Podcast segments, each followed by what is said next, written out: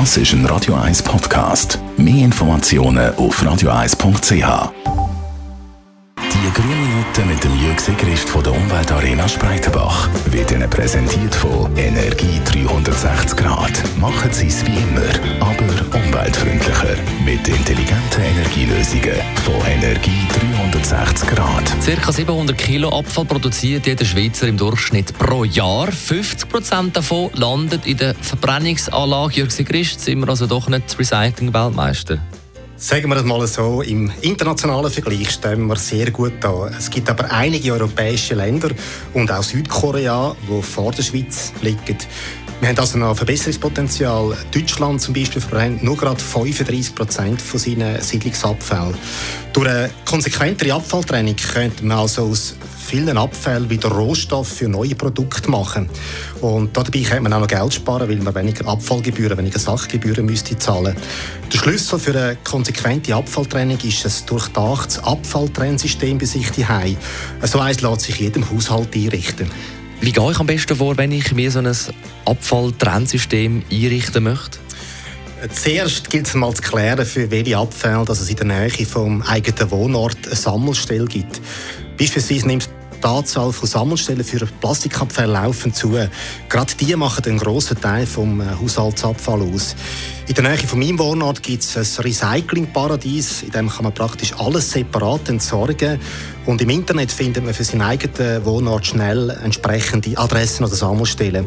Ich empfehle für jede Abfallart, die man separat entsorgen kann, so eine Sammelbox oder einen Sammelpelter einrichten. In der Umweltarena zeigen wir das an einem praktischen Beispiel auf. Wie sieht es denn in der Praxis aus? Wie viele Sammelboxen werden gebraucht? Kann mein Beispiel noch mal nehmen. Wir haben hier elf Sammelmöglichkeiten eingerichtet.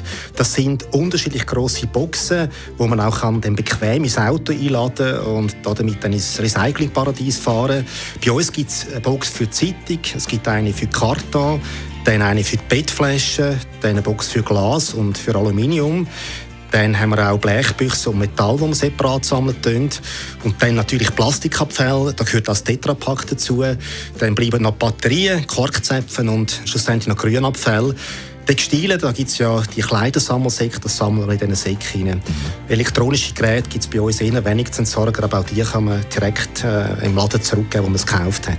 Ich höre es allenfalls der eine oder andere sagt, das ist mir einfach zu aufwendig, so viel Abfall zu trennen und separat zu entsorgen.